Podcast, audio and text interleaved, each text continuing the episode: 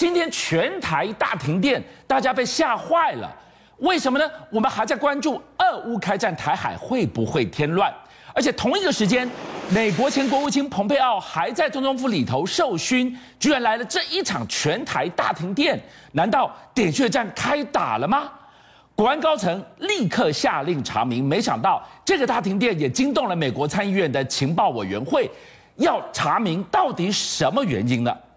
三月以来连三天。都发生了跳电，也再一次唤起了国人对于缺电的恐惧。我们真的陷入缺电的危机吗？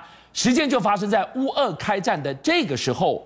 现在最新消息传出了，政府很可能在四月宣布天然气联巴冻涨。在这个背后，杰明告诉我们，我们究竟面临什么样的新能源危机？好，我们想，今天今天九点钟，突然之间，你如果在看股票市场的时候，突然翻到某个电视台直接没有报幕了，就是主持人一个人在讲说停电了。那时候这个停电有多恐慌，你知道吗？这一波停电的这个加赛力哦，呃，这个呃威力哦，不是只有内湖啊，不是只有文山哦，是一路全台湾都中啊，从台北到新北，一直到台嘉义、台南、高雄、新竹、中坜，全都中。哇，这是全全台湾大停电。你知道停电户数多少吗？台湾总共也不过只有一千四百万户哦，其中将近六百万户全部停电呐、啊！哇，所以这个几乎就是三分之一、四分之一受波及的概念、啊、而且这次的恐怖性在什么地方呢？它连锁效应哦，不是只有新达港这个所谓什么开关跳脱之外哦，一口气连锁效应，你知道吗？几座电厂全部 shut down，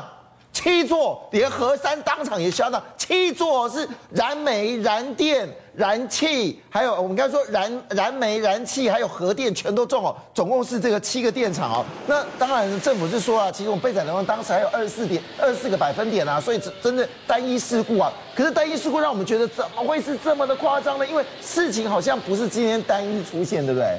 一号、二号、三号没有一天不跳电。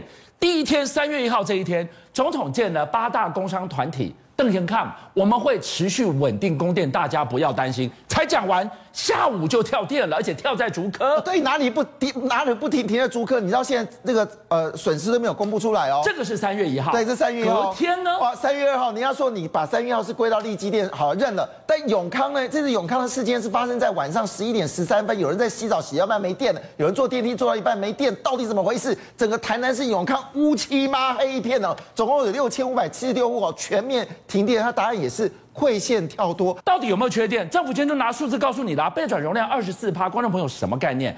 六趴才是进入了警戒范围。换句话说，我们还有很充裕的电力可以用，但为什么还是跳电呢？我们电力真的足吗？好，我们这样讲，其实电力这部分呢，有时候你可以有一个数字是可以用计算机算出来的，就是你到底可以增加多少的这个发电机组，你有多少的这个电厂啊正在开始。那政府是保证啊，每一年是以百分之二的速度增加。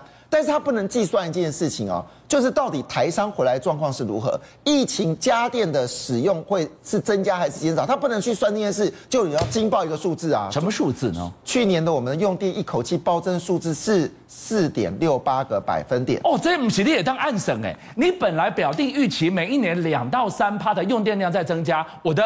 电力供给的政策就顺着这个三趴之内，我只要能 cover 它就行了。你知道这个数字什么意思吗？哇，你远远超过政府的预期，那就会有人没电可用。这个数字是表示什么？我们回头看哦，二零一七年所增加电力是勉强糊口。好，二零一八年、二零一九年确实有增加，可是你注意看这数字，两个加起来的数字等于我们这一次四点六八减掉二五二点五，这所增加二点。五个百分点，也就是说，二零一八年、二零一九年，你虽然没有做，你的电力是有提供足够，但是我们只光去年一年哦，所新增的电力就把这个二零一八跟二零一九多亿电力全部吃掉了，这是第一点。第二点，那你来看一下二零二零年呢？对不起啊，二零二零年怪不得当时郭台铭就说一句话：二零二二年台湾会缺电，主要原因是二零二零年出现的一个数字，我们的需电量已经高于我们的供应量，也就是说那一年我们供应大概是两帕多，但是我们需求是二点八，缺口是零点八，那靠前一年来补。可是问题是四点六八，你现在一出来的时候，表示我过去这五年所生产电力，在去年正好是将将好。那我问一个简单的算术问题：去年百分之六经济增长嘛，对不对？所以呢是四点六八的这个电力需求，其中半导体所需要的增加幅度是六点六八个百分点。我提醒大家哦。好，那我们简单算数，台积电去年的资本支出大概差不多是呃两百八十亿美金嘛，今年的资本支出是四百四十亿美金哦。那表示一件事，明年的电力需求还会比今年增加哦。那今年是百分之六的话，那对不起，那明年会到多少？明年可能到百分之八以上哦。我们这个算数很简单嘛，因为你说台积电计算，那回头一件事，二点五够吗？好了，当然我觉得这个事情是一回事，我觉得比较担心的部分事情是。我们的电力会不会吃紧呢？因为我们现在电力主要是烧煤的嘛，哈，那煤的电力是哪里来的呢？哈，因为现在还是煤大于天然气嘛，啊，大于天然这个我们说绿能。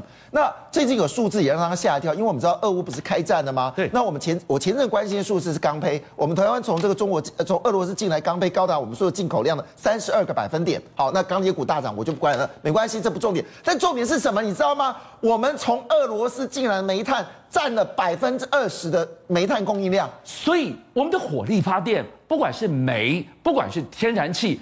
我们对俄罗斯有着高度的依赖，没错，我们看这数字嘛，我们对它出口是十三点二亿美金嘛，就是一些笔电啊，一些晶片啊，但我们进口部分是进了六十三点一亿美金哦，这是去年的数字，这表示什么？这个。俄罗斯对我们的能源供应是高达六十三点，当然里面还有包括钢坯，但是加起来应该也差不多是四五十亿美金跑不掉。但我重点不是个金额，我重点是你少了这二十八是每 percent 的碳。我只只问一件事，因为我们知道这煤炭很多是来自麦寮的需求，麦寮停电厂、卖电电厂要怎么去运作？你这煤炭二十 percent 你要紧急到哪里取得？那经济部是说我们可以分散来源呢、哎，这煤炭都签长约的，你觉得今年的这个煤炭如果库存一旦结束的时候，你能补到？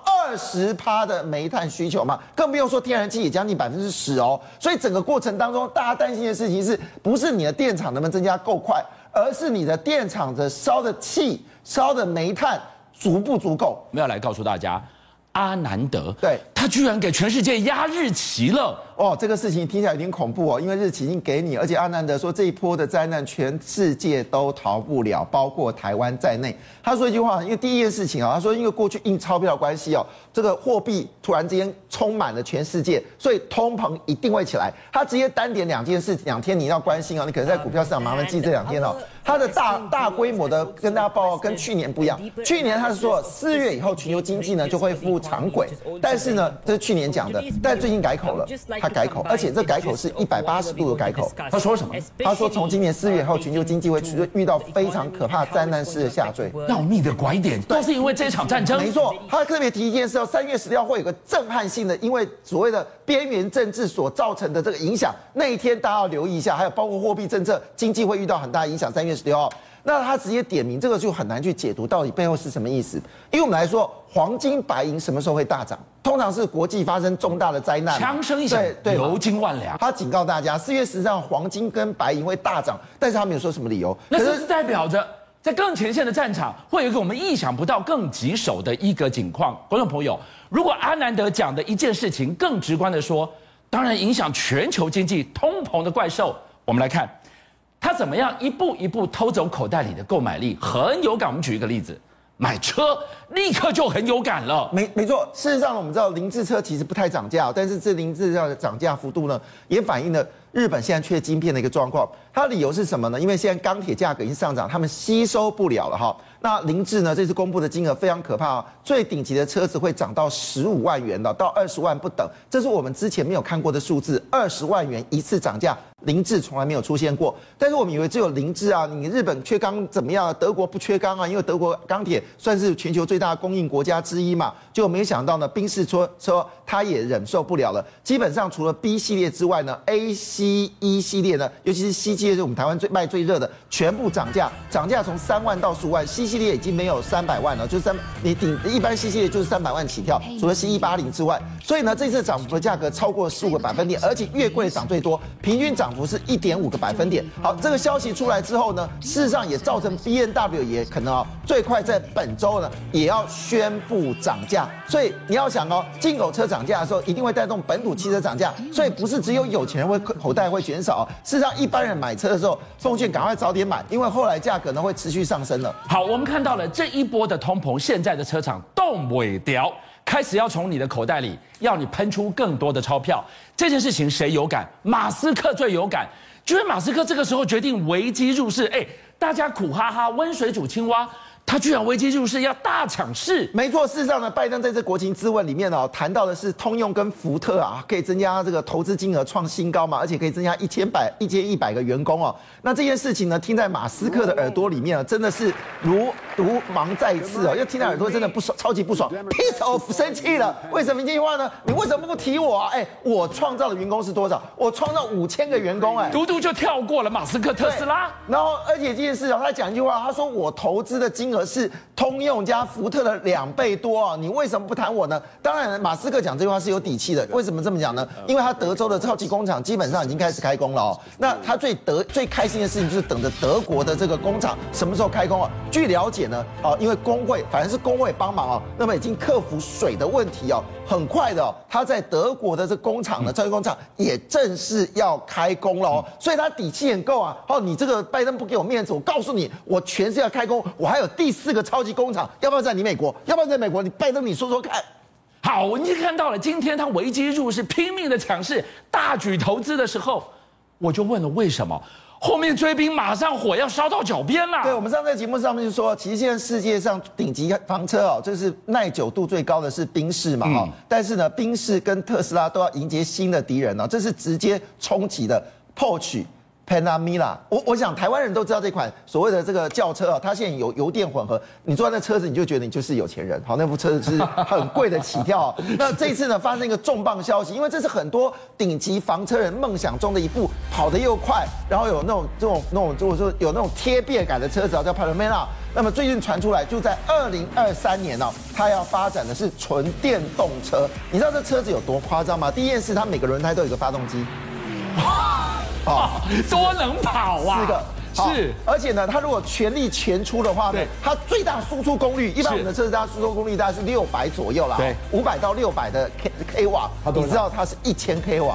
那贴背感有多强啊？这对特斯拉的压力很大，给它一对翅膀就飞上去了。没错，那当然呢。那我们知道，全世界最顶级的车就宾利车嘛，因为宾利车没有你没有拿千万，你买不到。那宾利车呢？最近要出电动吗？也要出电动了。哇，这是很多有钱人期待的事情，因为宾利车子确实是那种舒适感够哦。但是因为它是号称全球风阻力最低的一款车哦，它可能会稍微窄一点，但是不改变它的这个舒适度哦。那据了解呢，它在二零二五年呢就会出首款的电动车，它的造型会改变。重点是什么？每一年要出一款哦？当然呢，有低价的，红海呢终于千呼万唤了，它的 Model T 呢要跟 Fisker Ocean 呢在今年十一月份就正式交车了。所以这个交车的价格多少钱呢？一百万左右。哇，很甜呢！是的，所以看起来这个特斯拉压力是越来越重啊，而且 Fisker 是号称新创产业啊，这对特斯拉来说影响更为剧烈。邀请您一起加入五七报新闻会员，跟俊匠一起挖真相。